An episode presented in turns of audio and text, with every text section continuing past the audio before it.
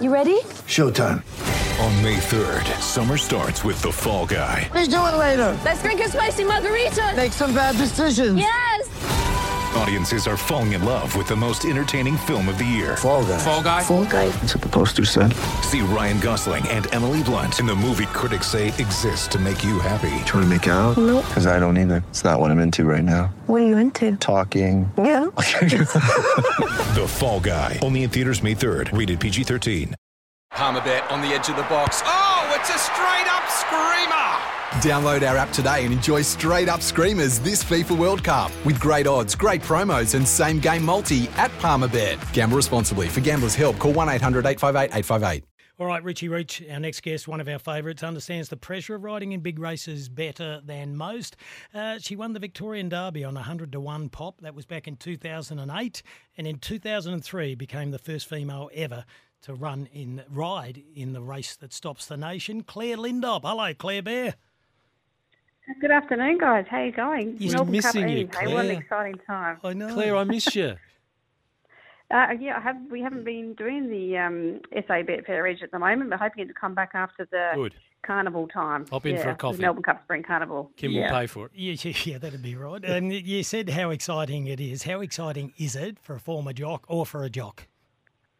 Well, I just think this whole week of Flemington, the Melbourne Cup week, with Derby Day being such an exciting day on Saturday, uh, Oaks Day on Thursday, and probably Stakes Day this year, the last day, shaping up to be a fantastic finish um, finale for the uh, Carnival too, with um, a couple of the big horses, big sprint horses that are raced in the Everest clashing again with Giga Kick and Nature Strip and a few others. So that looks like a really good uh, race day as well. But there is something special about the Melbourne Cup, um, and thank you for mentioning uh, you know, I got to be the first Australian female to ride in it back in 2003, and it's just one of those sort of races that you always dream about being a part of as a kid. And um, I remember listening to the race call uh, in the afternoons at school. Um, They'd play it over the school PA system, and uh, even now at work, etc., people do a Melbourne Cup sweep. I think do think it's something that everyone gets excited about.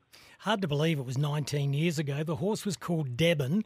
Can you transport us back to that moment, how the ride came about and how the horse performed and how you were prior to the race and during the race?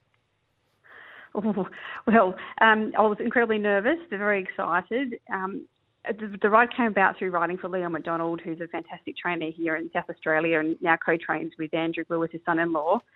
Um, I think the Melbourne Cup, I mean, every year there's, you know, 100 odd horses are nominated for the race trying to qualify.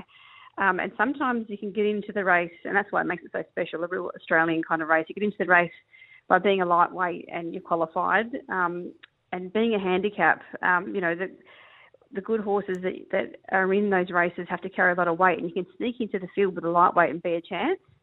Um, and so I got to ride Debben because she had 49 kilos, and there was not many jockeys that can ride that light. So I was able to ride her at that light weight.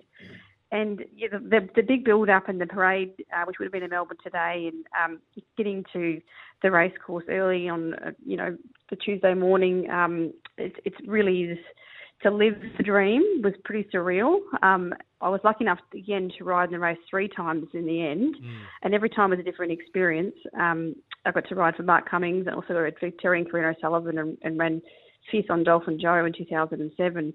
Um, but just the atmosphere, riding horses, standing in those barriers, the top of the straight at Flemington, 24 horses in the field, which is a really large race to ride in, and the feel of the horse beneath you with its heart pumping as well. It just wants to run. And when they press that button, you charge down the straight the first time. It is electrifying. Yeah, it's really special to be part of that. And then the training kicks in, and leaving the straight the first time, you have to get your horse into rhythm and breathing, and does become that true staying test. And getting around the home turn from the last lap, horses are tiring. 3,200 metres is a long way for our horses, and um, the last sort of 400 metres in the straight, when you're trying to finish a top, top you know, top 10 position is, is really um, quite um, significant. So it doesn't matter where you are in the field, you're still trying to, you know, beat anyone around you home. It's pretty electrifying, and being part of that out there is um, pretty indescribable, and but really satisfying to be to be able to say now. Um, look back and reflect on those wins and uh, well, and the rides I've had in the race. So, with all your knowledge, Claire, all your experiences, what do we do when we look at this Melbourne Cup field? How do we work our way through it?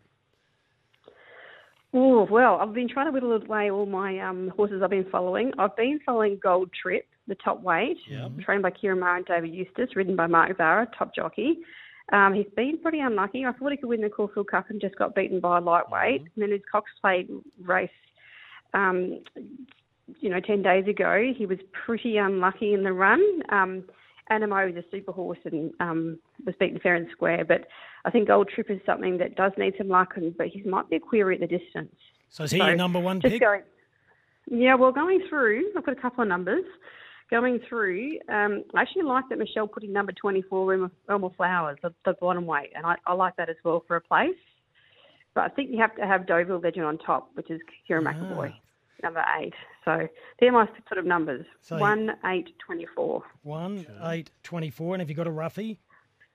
Um, well, I also like Hoo Ya Mal, which is Gai Waterhouse and, and Adrian Bott and Craig William rides. And, um, you know, I can't have them all. There's quite a few other ones I like as well. But, yeah, I think Hoo Ya Mal could be um, a bit of a smoky for Gai Waterhouse. All righty, we're giving out all the tips then. So you are tipping uh, eight, the favourite, Deauville Legend, from Gold Trip, from Realm of Flowers, and from Hoo Ya Mal. So that is uh, 8, 1, 24, and 12. Where will you be watching I'm it? still going to miss it. no, Uh, don't well, say that. I'm um, well, uh, there is a function at uh, Morphettville Races um, that I'll be there with Racing SA, um, but I do have a couple of other little commitments as well during the day. So, yeah, really exciting day.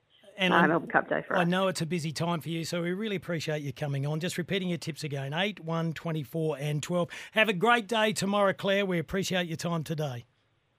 No worries. Cheers, guys. Good All luck. right. Want to witness the world's biggest football game? Head to iCanWin.com.au, predict Australia's score with a crystal ball, and it could be you and a friend at the FIFA World Cup Qatar 2022 semi finals, all thanks to McDonald's. Maccas, together and loving it. TNCs apply.